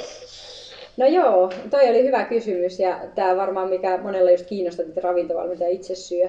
Ja tuossa Teron kanssa niin kuin aiemmin eh, puhuttiin, että mä olin kasvissuoja lukioaikoina ja silloin pelasin siis salibändiä. Olin huomattavasti kevyempi, en tehnyt mitään voimatreeniä, että tykkäsin vaan aerobisesta harjoittelusta. Ja se on varmaan niin kuin nykyäänkin, että mielellään vaan juoksisi, mutta olen yrittänyt myös sitä niin kuin voima- ja lihaskuntapuolta kehittää, mutta että olen huomannut myös sen, että, että itselle sopii, että mä syön myös sitä eläinperäistä, että on ottanut sinne ihan maitotuotteet mukaan, en ehkä niin paljon mitä ennen, koska on myös astmaan taipumusta, niin se kerää sen verran limaa tiettynä aikoina vuodesta, että niitä sitten hirveästi käytän niin kuin vaikka keväisin, kun astma on pahimmillaan, mutta, mutta sitten niin kuin kanaa, sitä otin ensin kalaa, mutta et nykyään syö myös niin kuin riista ja, ja nautaa, että sen punaisen liha otin ja, varmaan naisilla ihan ok ja paikallaan ollakin. mutta en tiedä, onko sitten se ravintomuutokset se syy siihen, että kehitystä on tapahtunut myös sitten niin kuin voimatasoissa ja, ja juoksussa. Mutta että, että ehkä sanotaanko, että painoa on varmasti tullut enemmän, mutta, mutta että ihan normaali painoissa liikutaan ja sanoisin, että varmaan lihasmassa on lisääntynyt omassa kehossa huomattavasti, mutta että, että on pyrkinyt myös siihen, että tuo sen voiman myös sinne ja sen lihaskestävyyden sinne juoksuun. Että ne on ehkä ne muutokset, mitä itse on tehnyt. Ja ihan siitäkin syystä, että, että jossain vaiheessa, kun sitten söi enemmän sitä kasvisruokaa ja täysjyväviljaa ja muuta, niin mulla meni aina maha aika helposti sekaisin, että en pysty vain yksinkertaisesti syömään niin paljon sitä, mitä pitäisi sitten niin kuin kulutukseen vastaavasti syödä. Et vatsa ei kestä mulla sitä. Onko sulla vielä jotain semmoisia kehityskohteita omassa tekemisessä, mitä sä näet? Se on aina No sanotaan, no, niin kuin... kyllä mä oon nyt tyytyväinen, että varmaan sitten mentäisiin jo semmoiseen kunnon hifistelyyn ja sitten oltaisiin jo ehkä jollain ortoreksian puolella, jos alkaisi kaikkia sieltä niin kuin, poistelee tai lisäilee tai näin. Ja, mut, ja jotenkin aina itse pyrkisi siihen myös, että se on se 80-20, että vähän kaikessa niin kuin työnteossa, että, että tuota, paljon niin kuin just työhyvinvoinnissakin, että ihmiset tekee ihan sataprosenttisesti täysillä koko ajan, että pitäisi sen semmoisen tietyn niin kuin 20 prosenttia voi mennä niin ja näin aina. Vähän niin kuin ravinnossakin, että se ei sinänsä sitä koko laivaa niin kuin kaada. Mutta että ehkä niin kuin itse olen, mä en itse asiassa ennen niin kuin raskautta en edes muista milloin oli viimeksi käynyt puntarilla ja neuvolassa tietenkin piti käydä sitten ja ne niin kuin raskauden jälkeen niin siinä oikeastaan ties vasta paljon paino. Että mä olen niin kuin luopunut itse semmoisista, että seuraan painoa, että mä mieluummin seuraan niitä juoksutuloksia. Ja sitten jos, sit jos ne alkaa pahasti tökkiä, niin sitten voi miettiä, että onko sitten jotain muuta mittaria, mitä vielä pitää seurata. Hei, säkin olit saanut tuota IGn kautta kysymyksiä. Onko siellä vielä jotain, mihin me ei olla vastattu, mitä napattaisiin tässä? No joo, ehkä toi niinku tankkausasiasta tuli. Muuten tässä ollaan käyty jo aika hyvin ne kysymykset, että ateriarytmistä, kasvisruokailusta, välipaloista. Ja sitten tota, mutta ehkä toi niinku tankkaus oli se, mistä tuli jonkun verran kiinnostusta, että en tiedä, onko se Aki nyt sitten paras tähän, tähän vastaan, tai ainakin kommentteja ja kokemuksia tarjoilla miten sä tankkaat eri matkoilla, jos sulla on vaikka tonni vitosen kisa ja sitten on se mara? Pizzaa. pizza, pizza, burgeri. Ei kyllä se pizza mun monesti kyllä toimii kyllä edellisen iltaan aika hyvin. Että varmaan, varmaan tota, toi tuoreenkin puolikkaan ennätys sillä tuli vedetty. Tuo on jotenkin täyteläisen olo. Mut, oh. Katosta läpi. Pizzalla tankataan. Mut käytännössä No, maaltoa mä oon alkanut lisätä, lisätä jonkin verran viime vuosina tuohon niin maraton, maraton puolimaraton talkkaukseen. Eli no, missä muodossa se sen? Ihan jauheena. Jauheena, jauheena lisäilen siinä. Tota... Eli puhutaan maissitärkkelys. Kyllä. Joo, eli sitä mä oon alkanut vähän lisäillä, mutta muuten, muuten aika tota, pyrin välttämään sitä niin överiähkyjä siinäkin kyllä, että mikä on helposti ehkä taannoin voinut tehdä sen. Mun mielestä malto on siitä mielessä ollut hyvä, että tuntuu, että on energiat täynnä, mutta ei tule sitä niin övereitä siihen olotilassa. Että se on kyllä mun mielestä siinä mielessä erittäin hyvä. Miten sä ajoitat sen? Onko se niin kuin päivää kahta viikkoa aiemmin? No maratonilla ehkä, ehkä semmoinen, niin jos sunnuntaina on maraton, niin ehkä torstai, perjantai, keskiviikko, torstai, perjantai joku vastaava lauantai aika normi, normaaleja jo ehkä vähän saattaa silloinkin vedellä, mutta silloin kun aloittelin tosiaan tätä juoksuhommaa ja tulin niin näihin juoksuympyröihin niin sanotusti, niin silloin oli vielä muodissa se, että viikko tankattiin. Et mä muistan, että ihmiset alkoi niin viikkoa aiemmin niin postailee kuvia, että nyt vetään karkkia ja nyt syödään pastaa tänään ja huomenna riisiä. Ja jotenkin tuntuu aika hurjalta semmoinen viikon niin hiilaritankkaus. Ja onneksi siitäkin on varmaan niin vahingoista viisastuttu, niin nykyään näkee aika harvoin. Että kyllä se niin kuin mallilla aika kahdenlaista hiilaritankkausta, että on, on niitä, jotka tehdään 2-3 päivää pituisia, silloin se on noin 60-70 prosenttia se hiilarin määrä siinä ruokavaliossa. Ja sitten taas sitten ehkä enemmän on suosiota tämmöisen niin pika-hiilaritankkauksia, että silloin se on se päiväkin riittää. Ja se on yleensä sitten, jos puhutaan, että vaikka lauantaina on kisa, niin torstai. Ja sitten se perjantai syötäisiin sitten taas normaalisti. Ja siellä on hyvä olla se shakeout run tai joku muu, että se vatsa saataisiin vielä vähän toimimaan, että ei ole semmoinen ihan suolistotukossa sitten. hiilareita, mutta siinä sitten taas se hiilarin laatu korostuu, että se pitää olla sitä nopea glykeemi, korkea glykeemi-indeksi, eli tavallaan banaania, vaale, valkeaa riisiä, pizzaa, pastaa, että se pitää olla semmoista nopeasti imeytyvää hiilaria, että se on ehkä se, mitä näkee nyt, nyt aika paljon. Et, et ehkä, ja sitten tavallaan jos puhutaan niin tämmöisistä kokeneista juoksijoista, urheilijoista, niin kyllä se oikeastaan riittää, että kun sitä kevennetään sitä harjoittelua, niin keho sitten niin kuin varastoi kyllä sitä hiilaria sitten, ja niin kuin ei välttämättä edes hirveästi tarvitse tankkailla. Riippuu vähän tietenkin siitä matkasta. Joo, kyllä se itse ainakin huomaa, että niin kuin, jos on pidempiä treenejä vetää, niin jopa niin kuin, tietenkään ei niihin tule välttämättä mitään niin useampaa päivää missään määrin, mutta edellisenä iltanakin voi olla jopa, niin kuin, tai edellisenä päivänä vähän enemmän, että sen tavallaan se semmoisen hyvän, hyvän virran löytää siihen sitten, niin se on ihan hyvä. Kyllä, joo. Ja sitten onhan se myös niin kuin tavallaan, että vaikka sä maanantainakin tekisit sen tankkauksen, etkä liiku mitään, niin kyllä siellä lihaksissa, lihaksissa on se niin kuin hiilarivarasto.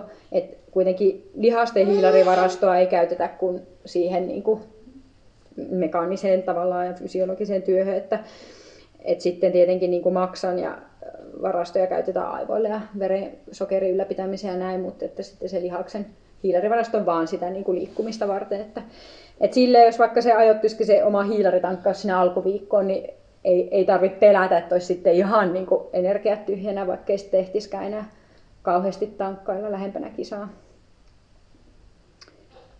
Joo, mutta ehkä niin kuin siinäkin tuossa hiilaritankkauksessa, niin ei kaikkien tarvitse sitä pastaa syödä, että, että niin hiilariakin on monenlaista ja laatusta ja muotoista, että, ja sitten se yksilöllisyys just siinäkin, että vähän testailla sitten vaikka niihin tavan valmistaviin vaikka maratreeneihin jo sitä, että mikä siihen toimii siihen omaan vatsaan, ettei sitten vaan me pilaamaan sitä hyvää, jos on kaikki muu mennyt valmistautumisen ja treeni osalta nappiin, niin kyllä se harmittaa sitten, jos se maahan niin sekoaa täysin siellä kisapäivänä ja kisapäivinä kuitenkin on jännitystäkin, joka vaikuttaa siihen vatsan toimintaan ja näin.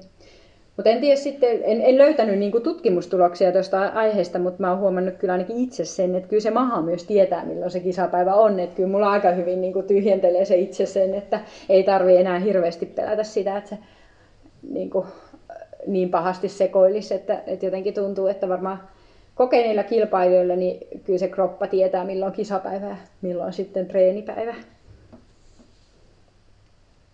Joo. Ja sitten tietenkin vähän riippuu myös sit siitä niin se tankkaus, että minkälaiset ne olosuhteet on, että kisataanko me kuumassa. Et silloinhan tietenkin on tärkeää, että, tai ylipäätään on tietenkin hyvä juoda muutakin kuin vaan vettä, mutta että, että sitten jos siellä kehossa on paljon hiilaria, niin, niin se sitoo myös kyllä sitten nestettä enemmän, että sinne hiilaripöhö saa tullakin. Et muistaa sitten aina juoda tarpeeksi, kun on syönyt paljon hiilareita. Mutta että myös sitten, jos on kuuma, kuumat olosuhteet, niin erityisesti olisi hyvä saada sitten myös suoloja sinne. Et sitten urheilujuomat, vissyt, missä on sitä suolaa, niin ihan tärkeää pitää mukana. Ja sitten ne ennaltaehkäisee sitten kramppejakin. Toki jos pizzalla ja mäkkärillä tankkaa, niin suola, suolamäärä pitäisi olla kunnossa ja, ja sitoo nestettä sitten iloisesti.